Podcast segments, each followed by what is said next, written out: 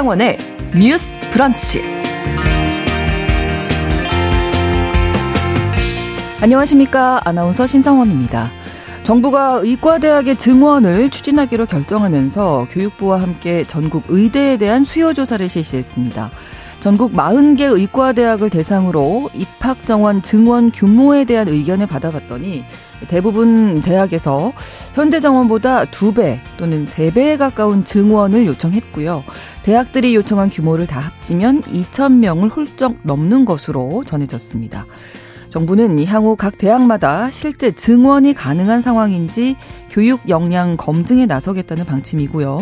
조만간 대학의 수요조사 결과도 발표할 예정으로 알려졌습니다. 오늘 첫 번째 뉴스픽에서는 정부의 의대 정원 추진 상황 등을 함께 점검해 보겠습니다.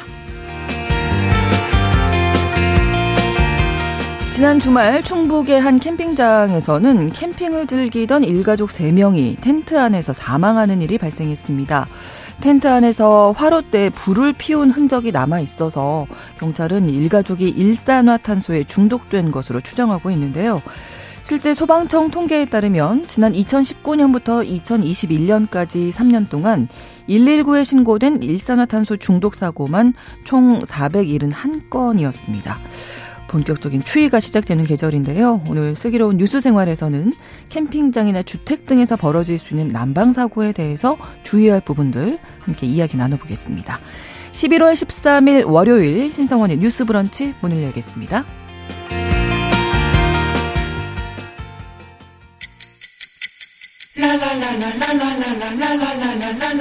듣고 공감하고 진단합니다.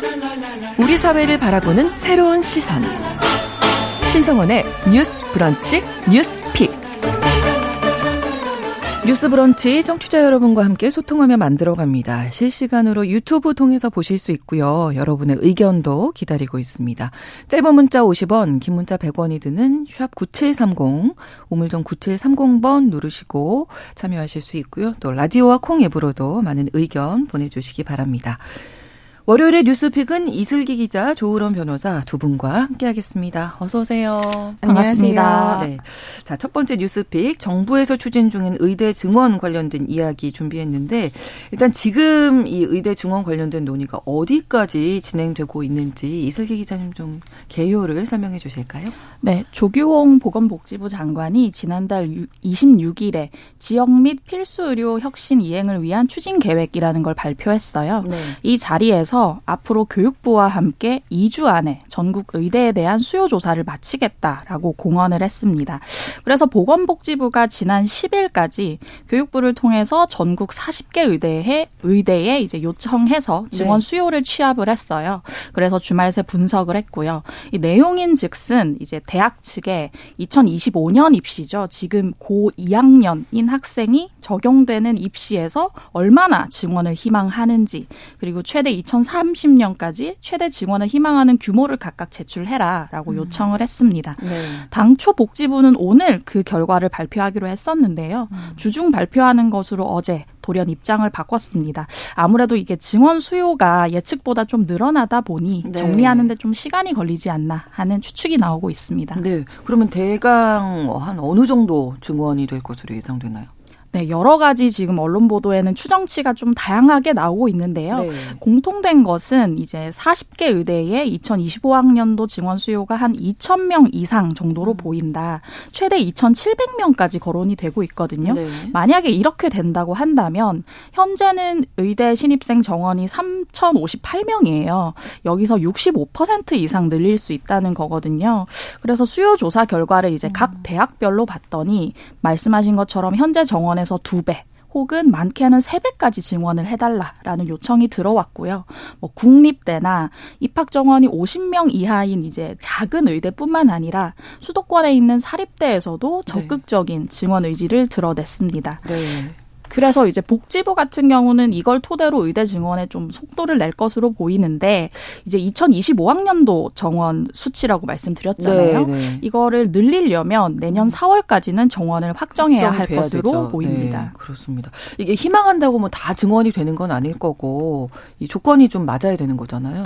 네, 그렇습니다. 이제 지난 6일 활동을 시작한 의학 교육 점검반은 이제 복지부랑 교육부 등 이런 정부 관계자랑 의학교육평가원, 한국의과대학, 의학전문대학원 협회, 한국의학교육학회, 한국개발연구원, 한국보건사회연구원도 이렇게 전문가들이 참여를 하고 있는 의학 교육 점검반이 있는데요. 네. 여기에서 이제 대학에 그런 증언의 수요의 타당성을 검토하기 음. 위해서 현장으로 이제 파견을 해서 여러 가지를 점검을 한다라고 합니다. 크게 네 가지 정도 요건을 이제 확인을 할 텐데요. 첫 번째가 이제 교사, 그 대학 시설입니다. 네. 그러니까 이제 의대 증원을 늘린다고 하려면 교수님들이라든지 그렇죠. 여러 가지 그런 대학 시설이 필요할 네. 것이고 그에 따라서 이제 교지 그러니까 땅도 이제 필요할 음, 것이고요. 그렇죠. 또 교원들도 이제 필요하고 또 수익률 음, 기본 재산과 같은 이제 요건들이 확인을 하게 되는데 그런 부분들이 이제 증원과 관련해서 충분한 교수를 확보를 했는지 또 교육 시설이 이제 증원 규모 에 걸맞는지도 검토를 하고요. 또 향후에 이제 투자가 어떻게 될지 이런 여러 가지 음. 계획들도 점검을 해서 그러니까 증언이 이제 교육의 질을 떨어뜨리면 되지 않으니까 네. 그런 부분을 이제 살펴볼 예정이라고 합니다. 네, 아무튼 뭐 증언이 실제로 이루어지기까지는 여러 협의체의 논의, 뭐 합의 과정이 필요할 텐데 지금 의료계는 반발하고 있잖아요. 네, 네, 지금 이제 복지부에서 의견 수렴에 이제 박차를 가하고 있는 그런 상황인 거거든요. 네, 네. 근데 이제 사실은 제가 이제 의대들이 증원을 원하고 있다라는 말씀을 드렸는데 그런 의문이 있는 분들이 있을 거예요. 의사들이 반발한다고 들었는데 있는데? 의대에서는 네. 환영한다고 음. 이런 생각이 드시는 분들이 있을 수 있는데 네. 이게 의료계에서도 입장에 따라 조금씩 의견이 다르다고 보시면 음. 돼요. 일단 지금 복지부가 여러 단체를 만나고 있는데 네. 지난 8일에는 장관이 의료 현안 관련계 관련 병원계 간담회라는 걸 개최를 음. 했거든요. 여기는 개원의라고 하는 대한의사협회는 없었고요. 네. 대신에 대한병원협회라든지 음. 상급 종합병원 협의회 같은 이제 병원을 운영하는 사용자 단체들에서 온 거예요. 네. 근데 이 단체들은 대체로 의대 증원에 찬성입니다. 음. 왜냐하면 자기네들 병원에서 지금 필수 의료 인력을 확보하기 굉장히 어려운 어렵죠. 상태이기 때문에 네, 네. 굉장히 환영하는 의사를 나타냈고 네. 뿐만 아니라 지금 각 지방의 뭐 의대에서도 환영하는 의사를 나타내는 게 의대 정원을 늘리면서 이제 그 학교 수익에 도움이 될 수 있는 상황이기 때문에 그렇죠. 대학들에서도 굉장히 환영을 음. 하고 있는 상황이에요. 그래서 지금 이제 박민수 보건복지부 제2차관이 최근에 열린 보건복지위원회 전체 회의에서 이런 말을 했습니다. 네. 이제 의사협회 개헌이들로 구성된 의협하고만 논의하지 않는다. 음. 병원계 인사라든지 뭐 환자나 소비자 단체 간담회도 할 것이고 음. 그리고 의료 관련 학회와도 의견을 나눌 것이다라는 입장을 표명을 했습니다. 네, 그럼 대한 의사협회와 정부의 협상 진행 상황은 어떻게 되고 있나요? 네, 일단 이, 그 전까지는 이제 의협과 정부가 일대일로 소통을 했는 방식이 많았었는데요. 이번에 이제 정부가 의협뿐만 아니라 교육부라든지 환자 소비자 단체라든지 여러 가지 지금 단체를 이제 소통 채널로 두고 있는 것 같아요. 그 부분에 대해서 이제 의협 같은 경우에는 네. 이제 웬만하면 이제 과거처럼 의협과 이제 소통을 해서 여러 가지를 정해야 한다라는 입장인데 네. 그 의료현안 협의체에 대한 의사협회 협상단이 최근에 새롭게 구성을 했습니다. 네. 그 현재 의대 정원 증원 논의가 정부를 중심으로 이어지고 있고 의협에서 적절하게 대처를 하지 못하고 있다라는 내부 비판 기류가 작용을 해서요. 최근에 음. 일기 회장이 사임을 하고 제2기 협상 단장으로 양동우 광주시 의회 의장이 설 선출됐고요. 네. 또 지난 9일 개최될 예정이었던 제17차 의료 현안 협의회 역시 하루 앞두고 이제 회의가 또 취소돼서 음. 지금 정부와 의협 간의 그 소통은 조금 잘 되지 않는 음. 것으로 보이고 있습니다. 아무튼 뭐 순탄하게 이루어지진 않을 것이다 이런 예상이 되는데 어쨌든 지금 현재 상황에서는 필수 의료진 많이 부족하다는 얘기 저희 시간에도 많이 나왔었고 뭐 이런 부분들 필요한 논의가 있지 않겠습니까? 네, 이제 이것 관련해서 여야가 모두 관련 TF를 신설한 상황이거든요. 네. 근데 이제 그 갈래나 방향성은 조금 다르다고 보시면 돼요. 음. 국민의힘 같은 경우는 지난 6일에 지역 필수 의료 혁신 TF를 출범을 시켰습니다.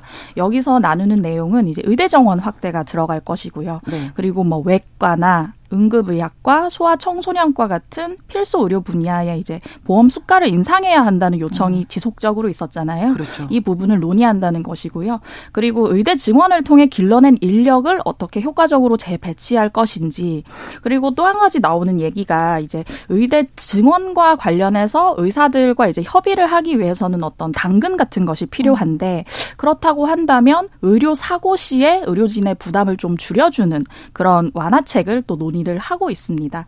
네. 더불어민주당 같은 경우는 살짝 방향이 달라서 네. 이제 마, 자주 말씀드렸던 뭐 지역 의사제라든지 음. 공공 의대라든지 이런 부분에 대한 논의까지도 TF에서 같이 논의를 하고 있는 상황입니다. 네, 예대항에서 지금 말씀해주신 지역 의사제와 더불어서 국립의전원 설립 뭐 이런 것들도 추진을 한다고요. 네, 더불어민주당 네. 같은 경우에도 이제 공공 필수 지역 의료 살리기 테스크포스를 꾸리고요. 네. 의과대학 정원 확대와 함께 그 지역 의사제 도입과 국립의학 전문대 학원 설립 추진을 본격화하고 있는데요. 특히 민주당 정책위원회 김석 응주 부, 수석 부의장 같은 경우에는 최근에 열린 정책 조정 회의에서 뭐 응급실 뺑뺑이, 소아청소년과 음. 오픈런, 뭐 새벽 KTX 상경과 같은 부, 국민 불편을 초래하는 일이 없으려면 네. 의대 정원 확대를 지역 필수 공공 의료 강화 기회로 삼아야 한다라고 말을 했고요. 그 기조를 따라서 지금 회의를 진행을 하고 있습니다. 네. 아무튼 전체적으로 우리나라 뭐 의대 증원이 필요하다 이런 지표는 계속 나오고 있어서 또 한 가지 통계에 나온 걸 보면 우리나라 의대 졸업 수가 다른 나라는 늘어나고 있는데 우리나라만 감소했다는 이 통계가 있어요. 네, 맞습니다. 네. 보건복지부에서 나온 통계인데요. 네. 이제 프랑스나 이탈리아 같은 주요 선진국들에서 50% 이상 증가할 동안에 음. 한국은 오히려 감소를 했다는 겁니다.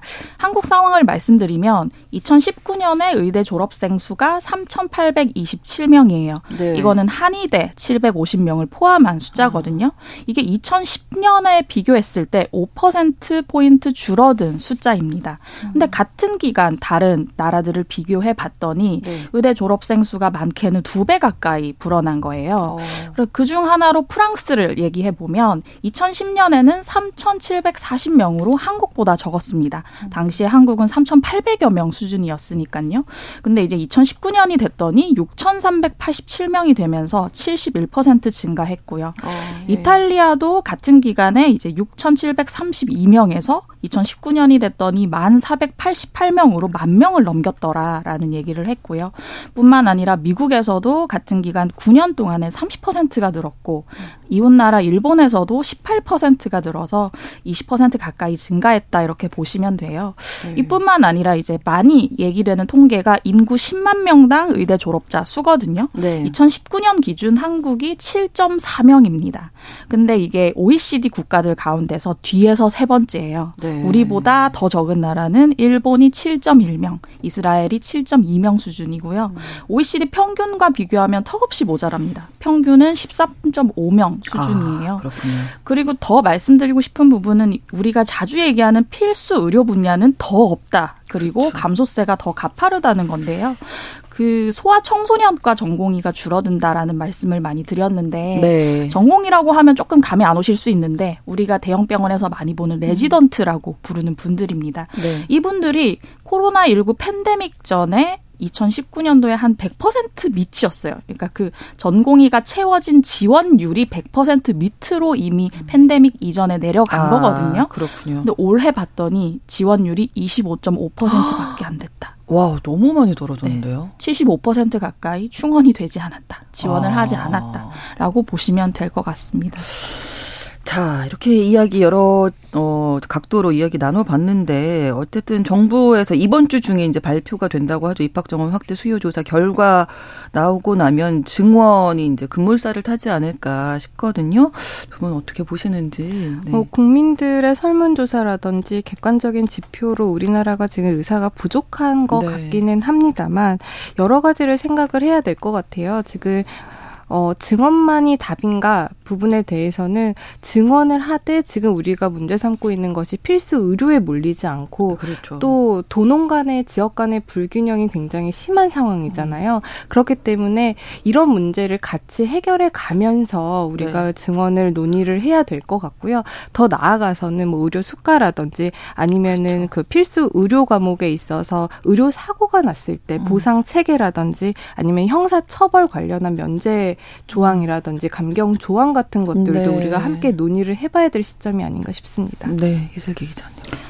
네, 지금 이 상황을 보면 이제 말씀하신 것처럼 증언도 필요한데 같이 가야 하는 유인책들이 있어야 하는 건 정말 주지의 사실이고요. 그렇죠. 근데 또 하나 말씀드리고 싶은 건 이게 시장에 그냥 맡겨놨더니 네. 의사들이 뭐 산부인과나 소아과 같이 도난되는 과에는 가지 않는 현상이 음. 일어난 거잖아요. 그렇죠. 그렇게 보면 이게 자본주의 메커니즘이 붕괴됐다고 볼 수 있는 상황인 음. 거예요. 한마디로 저희가 시장 실패라고 하는 음. 부분인 거라서 그렇다고 하면 이제 국가가 조금 더 적극적으로 개입을 도입을 해서 물론 필수 의료 인력 분야에 갈 수 있는 어떤 유인책을 제공하는 것 플러스 네. 이제 저는 야당에서 얘기하는 공공의대 설립에도 어느 정도 찬성을 하는 입장이거든요. 네. 왜냐하면 이 유인책만 가지고서는 음. 어떤 도농간 격차나 그런 것까지 고민을 해봤을 때 가지는 않을 것이다. 그쪽으로 빠지기가 쉽지 않은 형국인 것 늘려도. 같고, 네. 네. 그렇기 때문에 공공의대나 지역 음. 의사제 같은 걸 도입을 해서 지역에 의무 복무할 수 있는 그런 환경을 음. 만드는 것도 저는 필요하다는 생각이. 생각이 들고요. 네. 그리고 이제 이번에 이제 보건복지부에서 그 의대들 점검할 항목 중에 들어갈 부분이긴 하지만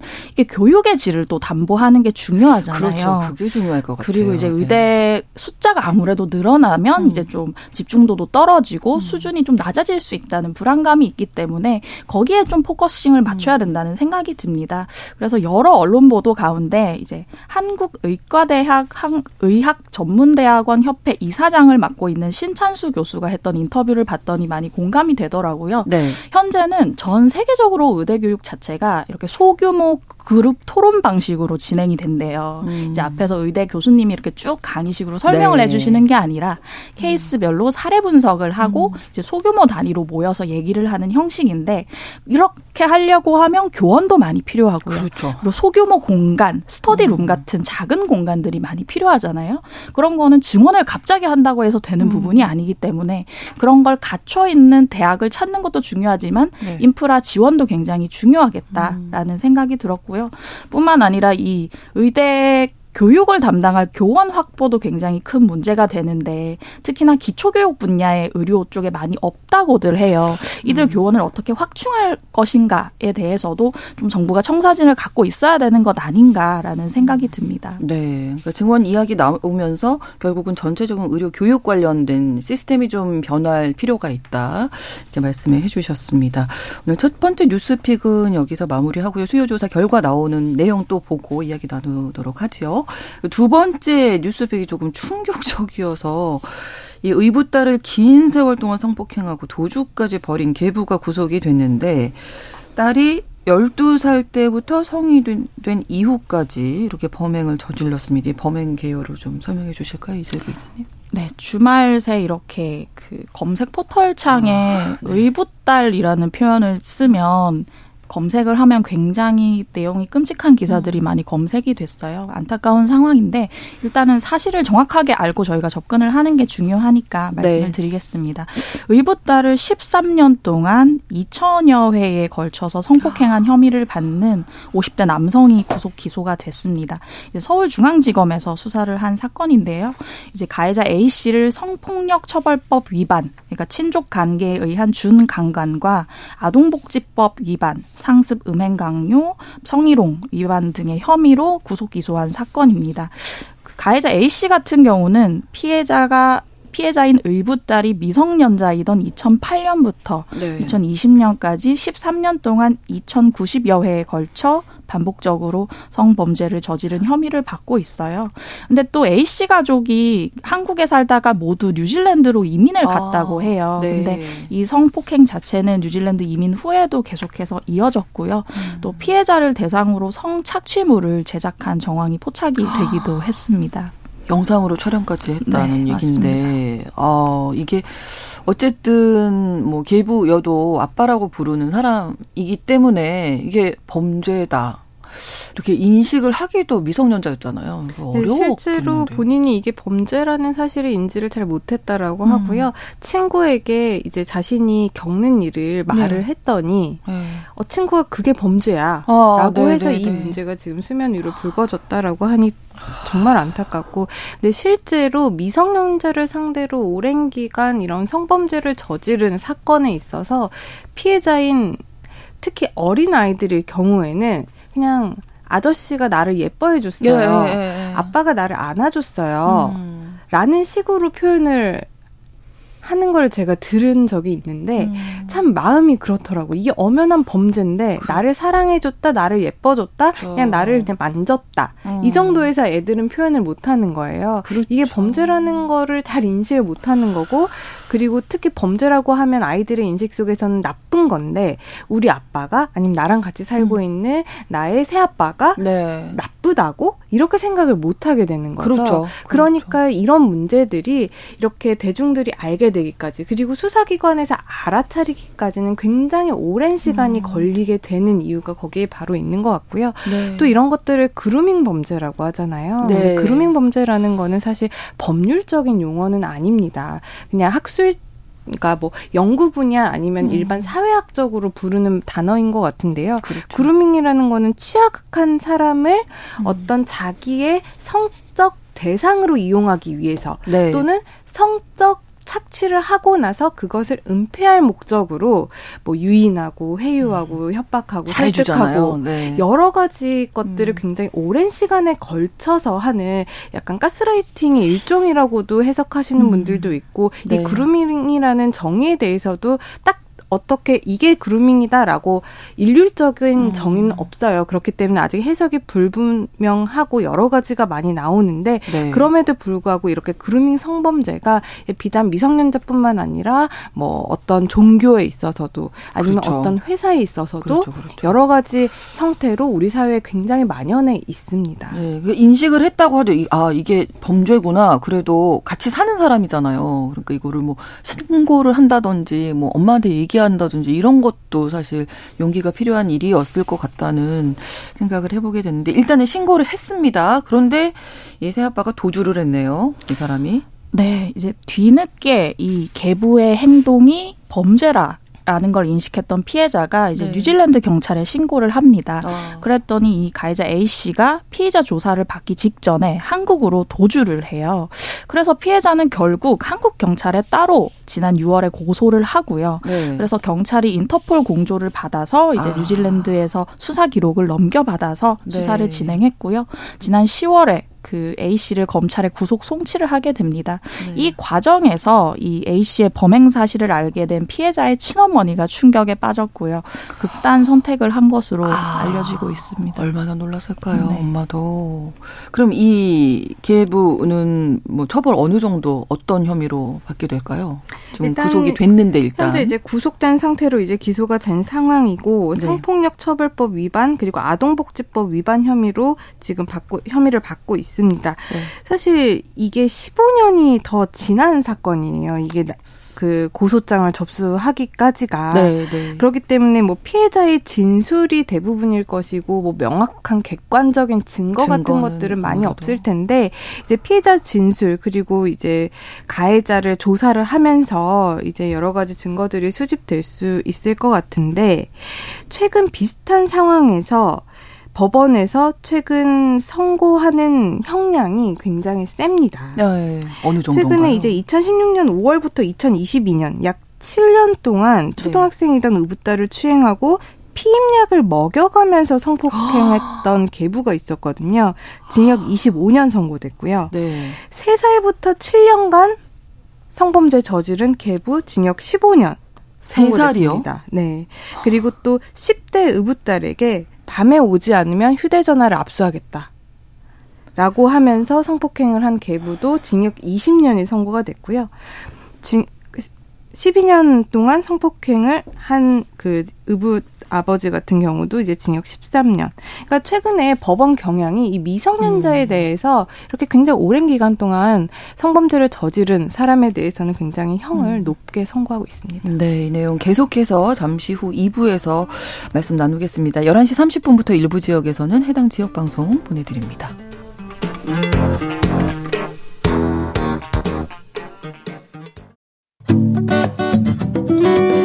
여러분은 지금 KBS 1라디오 신성원의 뉴스 브런치를 함께하고 계십니다. 의붓딸을 그루밍 성폭행한 어, 계부가 이제 구속이 됐는데 사실은 이런 뭐 주말 사이에 이 사건뿐만 아니라 딸을 대상으로 한 뭐 다른 성폭력 사건에 대한 얘기가 너무 많이 나와서 뉴스를 보기가 사실 저희가 말씀드리겠지 의붓딸, 뭐 네. 새아빠 네. 이런 거 말씀드렸는데 사실 뭐 친부 친부 성폭력, 네. 뭐 친모 성범죄 이런 경우도 굉장히 네. 많습니다. 실제로 한국 성폭력 상담소에 따르면 전체 성폭력 피해 상담자 중에 친족 성폭력 피해자의 비율이 10% 예요. 어. 그러니까 성폭력으로 상담을 하시는 분들의 10%는 나를 가해한 사람이 내 친족이다라고 말을 네. 하는 거죠. 음. 그리고 이 친족 성범죄 피해자들의 대부분은 이제 성인이라기보다는 미성년자인 음. 경우들이 많기 때문에 우리가 좀 더 자세히 봐야 되는 부분이죠. 네. 그리고 아까 계속 의붓딸에 대해서만 말씀을 드렸지만 최근에는 이제 딸을 대상으로 한 최근 최근이 아니고 예전부터 계속 이런 일들은 있었는데 네. 최근에 한 또 법원에 선고가 있었습니다. 이제 자매를 친 자매 자신의 자, 딸 두 명을 네. 어렸을 때부터 이제 뭐 성폭력 한 사람에 대해서도 이제 법원에서 징역 5년을 선고한 적이 있었는데요. 이 사건에서는 피해자인 두 딸과 아내가 이 가해자에 대해서 선처해달라는 취지의 탄원서를 여러 번 썼음에도 불구하고 네. 법원이 객관적인 행위에 상응한 엄중한 처벌이 불가피하다. 어. 그렇기 때문에 네. 선처해달라. 심지어 피해자가 그렇게 말을 했음에도 어, 불구하고 어, 네, 법원에서는 네. 엄중한 성, 형을 어. 선고한 사례가 있습니다. 네. 더불어서 성범죄 같은 경우에는 13살을 기점으로 공소시효가 달라진다면서 이건 어떤 얘기인가요? 네. 네. 네 피해자가 네. 열 13세 미만 아동 그러니까 음. 12살까지는 성범죄 관련 공소시효가 없어요. 어. 이것도 최근에 생긴 일인데요. 2020년에 이제 아청법이라고 하죠. 네네. 네. 아동 청소년의 성보호에 관한 법률 개정안이 국회 통과되면서 일어난 음. 일이고요. 그러나 이제 반대로 따져 보면 13살 이상 이상이면 13살부터인 미성년자는 성인과 네. 마찬가지로 10년 공소시효인 10년. 거예요. 네. 근데 이제 이 13살 이상 미성년자 같은 경우는 이 공소시효를 계산 계산을 할 때 성인이 된 날로부터 10년까지라고 음. 보시면 됩니다. 근데 이제 이 친족 성폭력 같은 경우는 우리가 아까 계속해서 얘기했던 것처럼 피해를 입으면서도 이게 성범죄인지 아닌지를 이해하기가 굉장히 어렵고 그렇죠. 네. 성인이 되어서도 어떻게 보면 나의 생사 여탈권을 부모가 갖고 있는 경우도 많고요. 그렇죠. 경제적으로 지원을 하는 경우도 많고 옆에서 예를 들어 다른 가족이 조력을 하거나 2차 가해를 하는 음. 경우도 많기 때문에 수면 위로 끄집어내서 얘기하기가 쉽지 않단 말이에요. 네. 그래서 한국 성폭력 상담소 통계를 보면 2021년 기준 친족 성폭력 상담을 해봤더니 절반 이상이 이미 공 공소시효가 지난 상태였다는 아, 거예요. 그리고 이제 친족 성폭력 피해를 여기 상담소에 와서 상담하기까지 걸린 시간이 음. 사건 발생 직후부터 10년 이상을 넘은 케이스가 아. 절반이 넘었더라라는 얘기가 나오는 겁니다. 네. 그렇기 때문에 뭐 여러 가지 논의 가운데서도 친족 성폭력에 한해서는 공소시효를 폐지해야 하는 것 아닌가라고 해서 지금 21대 국회에 관련 법안들이 꽤 올라와 있지만 사실 이렇게 본격적으로 논의가 되고 있지는 않은 상황이고요. 음. 네. 근데 이 공소시효 폐지 폐지를 주장하시는 분들 얘기를 들어보면 충분히 일리가 있는 게 제가 아까 말씀드렸던 것처럼 뭐 생사 여탈권이나 경제적 지원을 하고 있기도 하고 여기서 내가 어떤 이런 범죄를 폭로해 버리면 네. 가족 관계 전체가 파탄 날 것이라는 그렇죠. 불안감을 안고 있고 네. 특히나 미성년 같은 경우는 이 가족을 벗어나서 내가 어떻게 살 것인가라는 음. 부담이 있기 때문에 실제로 말하기 어려운 상황인 걸 좀 감안해야 한다라는 여론이 있습니다. 그 이번 사건이 이분도 너무나 지금 용기를 정말 내셔서 이렇게 알려지게 된 건데 뭐 처벌을 강해진다고 이제 말씀을 해주셨는데 피해자 입장에서 보면 얼마나 평생을 그 트라우마를 안고 살겠어요. 게다가 이제 가족 이었는데 그런 트라우마를 좀 치료해주는 그런 지원도 필요하지 않을까 싶네요. 네, 그리고요 이제 그루밍 범죄와 같이 어떤 것이 그루밍이고 그루밍 범죄다라는 음. 것에 대한 예방적인 교육도 선행되는 네. 것이 중요할 것 같습니다. 예. 너무 안타까운 네. 예, 사건을 네. 또 오늘 다뤄봤습니다. 월요일에 뉴스픽 조으론 변호사 이슬기 기자 두 분과 이야기 나눴습니다. 오늘 고맙습니다. 감사합니다. 감사합니다. 신성원의 뉴스 브런치는 여러분과 함께합니다. 짧은 문자 50원, 긴 문자 100원이들은 9730. 무료인 콩앱과 일라디오 유튜브를 통해 참여해주세요. 알아두면 좋은 뉴스들을 슬기롭게 정리해드리는 시간, 슬기로운 뉴스 생활입니다. 오늘도 서울신문 곽소영 기자 함께하겠습니다. 어서 오세요. 안녕하세요. 자, 오늘 첫 번째 뉴스는 어떤 뉴스 준비하셨을까요? 네, 아동 청소년 시기에 이 양육 시설이나 공동생활 가정, 가정 위탁 등의 보호를 받다가 만 18세가 돼서 보호가 종료되고 사회로 나온 청년들을 자립 준비 청년 음. 혹은 보호 종료 아동이라고 하죠. 네. 이 자립 준비 청년들이 처음 사회에 나왔을 때 가장 막막해야 하는 부분이 경제적인 문제일 텐데요. 그렇죠. 다음 달부터 이 자립 준비 청년을 대상으로 정부가 시행하고 있는 의료비 지원 정책이 확대됩니다. 어떤 조건인지 또 어떻게 신 청할 수 있는지 한번 살펴보려고 합니다. 어, 중요한 내용이겠네요. 네. 어떠, 어떻게 이제 확대가 되는 건가요? 네, 다음 달부터는요, 자립준비 청년이 입원을 하거나 외래 진료를 받는 경우에 일반 환자가 내야 하는 요양급여비 총액의 14% 수준만 부담하면 되는데요. 네. 일반 건강보험 가입자의 경우에는 이 외래 진료를 받으면 30에서 60%, 입원을 할 때는 20%를 부담하거든요. 이에 비해서 다소 경감된 수치입니다. 또 약국에서도 직접 조제한 의약품이나 처방전을 통한 조제 의약품을 구매할 때 요양급여 비용의 14%만 부담하면 되고요. 네. 4천 원 이하의 직접 조제 의약품은 부담금이 면제됩니다. 종합병원 외에도 치과병의원, 정신병원, 위험급과 한의원에서도 적용을 받을 수가 있습니다. 네. 이 의료비 지원 받을 수 있는 조건이 따로 있습니까? 네, 2019년 이후에 이후에 보호가 종료돼서 네. 현재 자립 수당을 받고 있는 자립 준비 청년들이 대상인데요. 음. 대상자인 청년들은 오늘부터 보건복지부 홈페이지와 같은 온라인 신청 창구에 접속해서 신청을 하셔야 하고요. 네. 지원 기간은 보호 종료 후에 5년까지입니다. 이 기간 동안에는 진료 횟수나 지원 금액에 제한 없이 의료비 지원을 음. 적용받을 수가 있습니다. 네. 신청을 해야 되니까 잘 알고 계셔야 되겠네요. 이 내용을. 맞습니다. 네. 바로 지원받을 수 있고요. 신청하면. 어, 신청 조건을 충족하면 누구나 신청은 할 수 있는데요. 네. 실제 비용 지원을 받기 위해서는 건강보험 직장 가입자나 지역 가입자 혹은 피부양자 자격이 있어야 합니다. 어, 네. 근데 아직 취업을 하지 않으면 그 건강보험 혜택을 받지 못할 수도 있잖아요. 그렇죠. 그래서 복지부는 이 건강보험 가입자가 아니더라도 우선 현재 기한 내에 신청을 해둔 뒤에 나중에 취업을 해서 조건을 충족하면 추후에라도 심사를 거쳐서 지원을 받을 수 있도록 했습니다. 했습니다. 네, 이 내용 좀 잘 알고 계시는 게 좋겠습니다. 다음 소식은 어떤 건가요? 네, 날씨가 부쩍 추워졌잖아요. 네. 그래서 난방으로 가스보일러나 난로 사용하시는 그렇죠. 분들 계실 텐데요. 네. 이 난방기구 사용하실 때 화재만큼 혹은 화재보다 더 각별히 조심하셔야 되는 게 일산화탄소 중독입니다.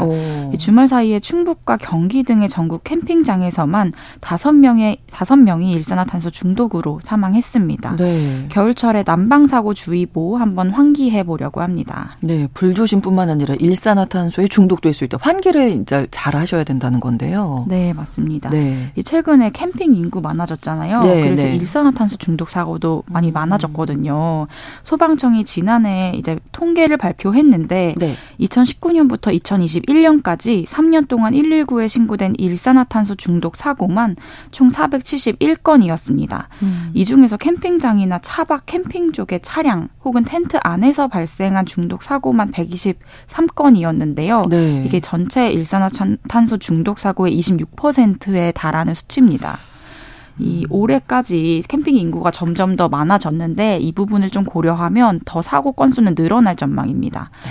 주택이나 가정에서 사용하시는 가스보일러도 위험한데요. 행정안전부 통계에 따르면요. 2018년부터 지난해까지 5년 동안 발생한 가스보일러 사고가 20건이었습니다. 이 20건의 사고로 16명이 사망하고 28명이 부상을 당했는데 아. 이 중에서 화재로 부상을 입은 사람은 단 한 명뿐이었고요. 네. 43명은 모두 일산화탄소 아. 중독이었습니다. 아, 그럼 이거 조심해야 되겠네요, 진짜. 어떻게 해야 될까요? 네, 일단 겨울철에 캠핑을 가시는 분들은 네. 숯을 태워서 보통 난방을 하실 텐데 네. 이 차량이나 텐트 안으로 화로를 들여오시면 위험합니다. 네. 이동식 화로나 부탄가스를 이용한 난방 기구를 사용할 때도 네. 차량과 텐트 안에서 사용 하시면 중독으로 이어지기 쉬워서 주의를 하셔야 되고요. 음. 이 춥더라도 환기를 수시로 해주시고 그 간이용, 휴대용 일산화탄소 경보기를 활용하시는 것도 좋습니다. 음. 또 가스 보일러 같은 경우에는 보일러를 사용하기 전에 배기통이 이탈하거나 네. 배관이 찌그러지지는 않았는지 점검하셔야 되고요. 네. 보일러를 켰을 때 평소와 다르게 과열이나 소음, 진동이 음. 더 크게 느껴진다. 이럴 경우에는 반드시 전원을 끄고 전문가에게 확인을 받으셔야 됩니다. 네. 추운 거는 다 알겠는데 이제 난방하실 때 뭐 가정에서도 사실 네. 환기를 좀 자주 하시는 게 맞습니다. 중요할 것 같습니다. 슬기로운 뉴스 생활 서울신문 곽소영 기자와 함께했습니다. 고맙습니다. 감사합니다.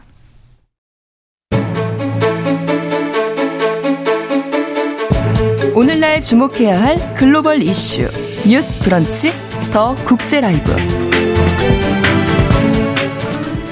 나라 밖 소식 전해드리는 더 국제 라이브 오늘도 외신캐스터 조윤주 씨와 함께하겠습니다. 어서 오세요. 네, 안녕하세요. 자 이번 주 미국에서 APEC 정상회의가 개최됩니다. 네. 특히 이번 정상회담 기간 동안에 미중 정상회담이 예정돼 있어서 국제사회에 관심이 높은데요. 과연 이 미중 관계가 좀 풀릴 수 있을지 네. 알아보겠습니다. 이게 근데 미국에서 11년 만에 에이펙 정상회의 개최되는 거군요. 네. 어, 2011년에 하와이 호노룰루에서 아, 그때 이제 회의가 있었고 에이펙 회의가 어, 있었고 네. 이제 10, 이제 뭐 횟수를 12년이 되는 건데요. 네. 이번 정상회의 의제는 모두를 위한 회복력 있고 지속 가능한 미래 구축입니다. 참 제목은 굉장히 잘 뽑죠. 네. 회복력 지속 가능한 미래도 네. 이런 물론 이런 그렇게 되면 참 좋겠는데요. 우리가 꿈꾸는 미래인데 예. 이거를 달성하기가 쉽지가 않죠. 그래서 어쨌든 네. 11일 날 시작이 됐고요. 그래서 이제 21개 회원국 고위 관료가 참석하는 최종 고위 관리 회의가 시작이 되면서 본격적인 일정이 시작이 됐습니다. 네. 최종 고위 관리 회의는 각국의 관료들이 그동안 준비해온 이번 정상회의 안건을 점검하는 자리인데요. 우리나라에서는 강재권 외교부 경제외교조정관이 참석을 했습니다. 그 이제 12일부터는 경제 강요회의가 진행이 되고 14일부터 16일까지 각국의 기업 총수들이 참석하는 최고 경영자 서밋 이게 열리게 됩니다. 음.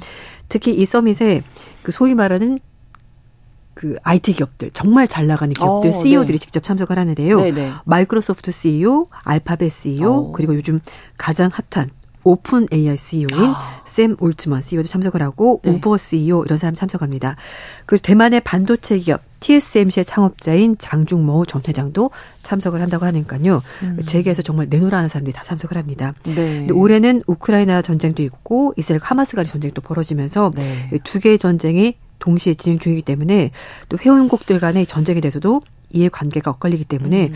공동선언문은 좀 채택하기 힘들 거다 음. 이런 얘기 나오고 있습니다. 네. 아무래도 에이펙 회의의 하이라이트하면 정상회의인데 네. 이때 네. 조 바이든 미국 대통령 또 시진핑 중국 국가주석이 따로 만나게 된다고요? 네. 그러니까 시 주석과 바이든 대통령을 만나고 네. 기시다 후미오 일본 총리와 뭐 시 주석 또는 뭐 바이든 대통령 이렇게 이제 각국 음. 정상들이 따로따로 만나는 자리가 있긴 한데 네. 말씀하신 것처럼 가장 하이라이트는 시진핑 주석과 바이든 대통령의 대면 회담입니다. 그렇죠. 1년 만에 만나는 거라고 하는데 이번 의장국인 조 바이든 대통령 비롯해서 우리나라 윤석열 대통령, 계시다 후미오 일본 총리, 시진핑 주석 다 참석을 하고요. 지금 우크라이나 전쟁 중인 푸틴 러시아 대통령은 참석하지 않습니다. 어. 대신에 부총리가 이끄는 대표단에 참석을 하게 되는데 네. 15일 날 바이든 대통령과 시진핑 주석이 대면 정상회담을 하는데 가장 관심이 많이 쏠리는 건데 지금까지 미중 관계가 워낙 나빴기 때문에 어떤 돌파구가 나올지 마련될지 관심 집중되는데요.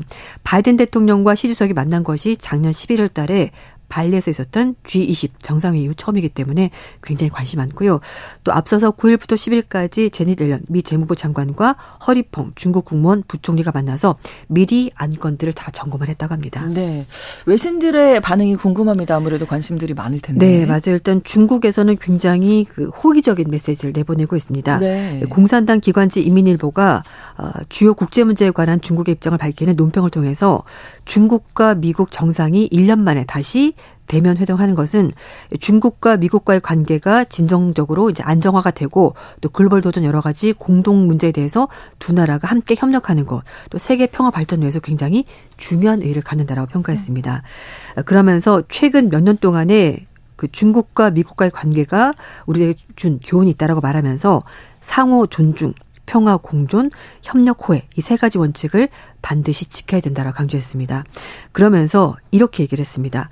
중국은 또 하나의 미국이 될 수가 없고 음. 미국 또한 자기 입맛에 맞는 중국으로 바꿀 수가 없을 것이라면서 상호 포용만이 유일한 선택지이다 이렇게 음. 말했습니다.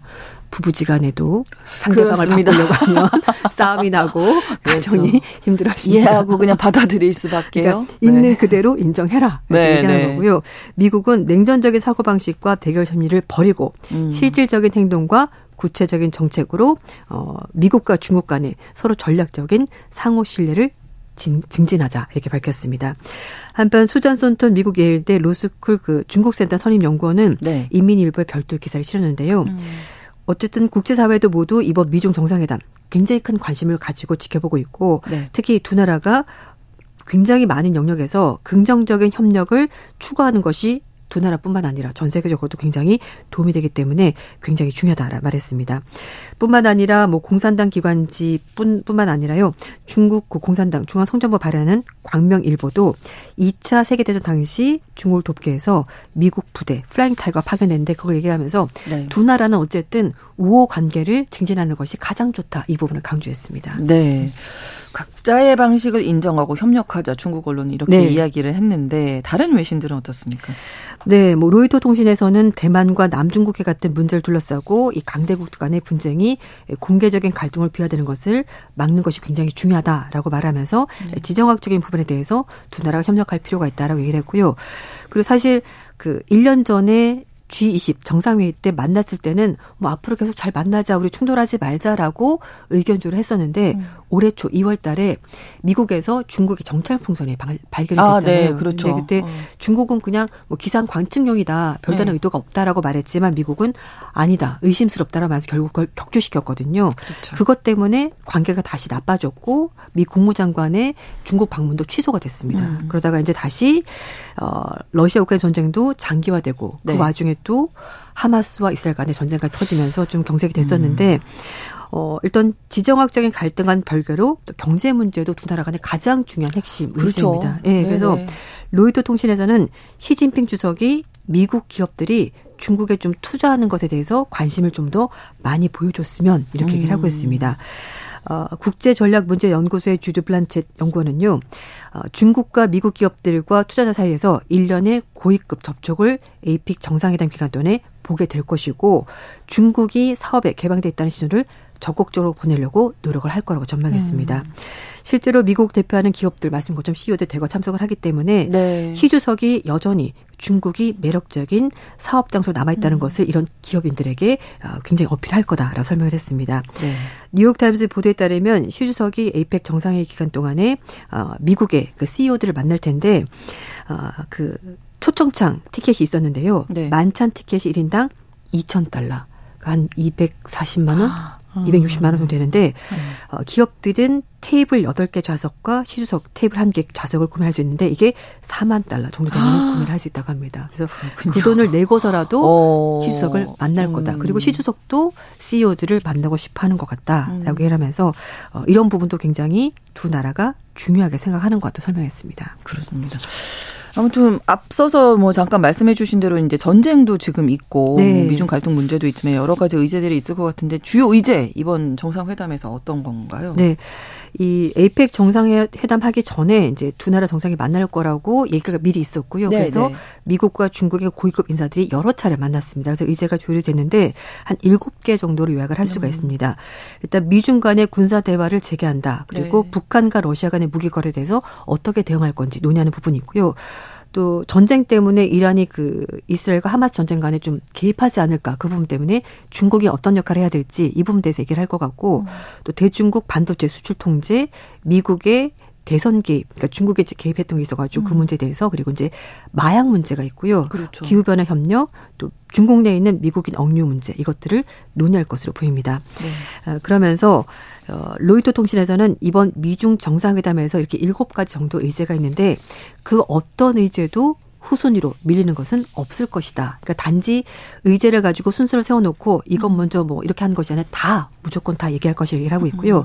특히 미중 간의 양측이 국방장관 회담 통해서 고위급 대화도 재개하고 한 라인을 복원해서 양측 간의 불필요한 오해, 오판을 줄이기 위해서 노력을 할 것으로 보입니다.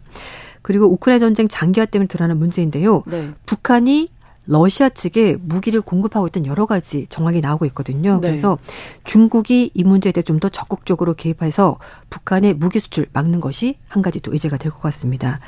그리고 이스라엘과 하마스 전쟁이 의제인데요. 그렇죠. 이게 좀 전쟁이 확전되지 않도록 하는 것이 모든 음. 국제사회의 바람입니다. 그래서 네.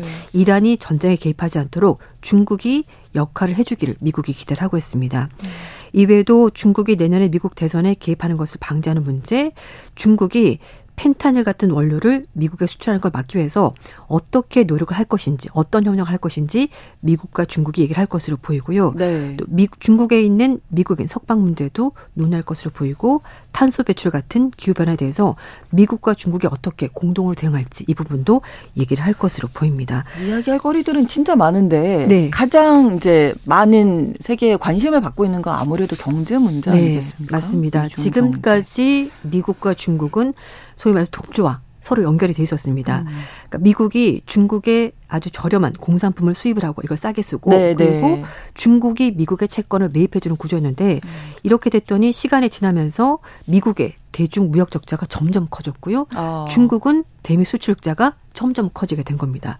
그래서 무역 적자가 심화되자 미국은 중국의 무역 규제를 강화하고 음. 중국은 거기에 맞대응을 하면서 무역 분쟁이 시작이 된 거고요. 트럼프 행정부 때 특히 미국이 중국의 지식재산권 침해 이걸 문제로 걸었고 그리고 네. 무역적 해소를 위해서 여러 가지 규제를 강화했습니다. 그리고 나서 이제 바이든 행정부가 들어섰는데 미국은 좀 정부가 바뀌었으니까 협력으로 음. 가지 않을까 했습니다. 그러나 예상을 깨고 어, 인플레이션 감축 법안, 말은 인플레이션 감축 법안인데 사실은 이게 중국을 견제하기 여러 가지 정책이 포함된 거였고 결국은 공화당 정부나 민주당 정부나 미국의 이익을 위해서는 중국을 견제하는 일관된 음. 정책을 음. 취한 겁니다. 네. 그래서 이번 회를 앞두고 미국 정부의 고위급 회담이 진행이 됐었는데 경제 문제 조율 했었고요. 네. 그래서 일단은 이제 반도체 문제 이거를 가지고 얘기를 할 것으로 보이는데 2019년부터 미국의 중국에 대한 반도체와 반도체 장비 수출 규제가 이번 회담에서 어, 양국 정상이 이걸 어떻게 잘 빠져나올 것인가 음. 거기에 대한 전략을 짤 것으로 보이고요. 특히 반도체를 규제하면서 엔비디아 같은 미국 기업들 오히려 타격을 받았고 중국의 반도체 기업들이 독립하는 그런 속도가 더 빨라지고 있기 때문에 의도치 않게 오히려 중국 기업을 도와주는 결과가 나왔습니다. 그래서 네. 이 부분에 대해서 미국과 중국이 어떻게 하면 두 나라가 부드럽게 마무리할지 음. 그렇게 할 것으로 보이고요. 그래서 앞서서 제니일런 재무장관과 그리고 중국의 허리펑 부총리가 만나서 두 나라가 서로 디커플링을 모색하지 말자라고 얘기를 했기 때문에 경제 부분은 좀 더 조율을 잘할 음. 것으로 보입니다. 좀 1년 만에 만나는 거잖아요. 네. 대면으로. 네. 뭐좀 성과가 나올 수 있을까요, 이번에? 어, 일단 양쪽 기대하는 부분이 그거일 텐데. 네, 그렇습니다. 그래서 이제 일단 어, 구체적인 합의안 도출 가능성이 네. 크다고 보는 시각도 있고 사실 또 아니다라고 음. 말하는 시각도 있긴 한데요. 어, 조 바이든 대통령, 시진핑 주석 모두가 네. 어, 국내외적으로 여러 가지 타게 될 위기가 많습니다. 그래서 그렇죠. 두 정상 음. 모두가 이번에는 뭔가 성과를 내야 되는 절실한 상황이기 음. 때문에 그래서 성과가 나올 수 있다고 얘기를 하는데요. 그런 쪽이 많군요. 네. 기대를 많이 바이든 대통령 또 대선이 있기 때문에 그리고 시진핑 아, 주석은 그렇죠. 3연임을 하고 있는 상황이고 음. 경제가 좋지 않기 때문에 시진핑 네. 주석이 장기 집권을 좀더 어, 안정적으로 끌고 가려면은 음. 이번 회담에서 두 정상 모두가 뭔가 성과를 내야 되는 그런 상황입니다. 음. 네, 이제 15일 내일 모레가 되겠네요. 네. 이때 만나게 될 텐데 어떤 결과가 나올지 음. 좀 기대 를 해보도록 하겠습니다. 더 국제 라이브 에이펙 정상회의 소식 전해드렸어요. 외신캐스터 조윤주 씨와 함께했습니다. 고맙습니다. 네, 감사합니다. 오늘 뉴스브런치 마무리하면서 우효의 노래 민들레 전해드리겠습니다. 저는 내일 오전 11시 5분에 다시 오겠습니다. 고맙습니다. 지난 날은 다 잊어버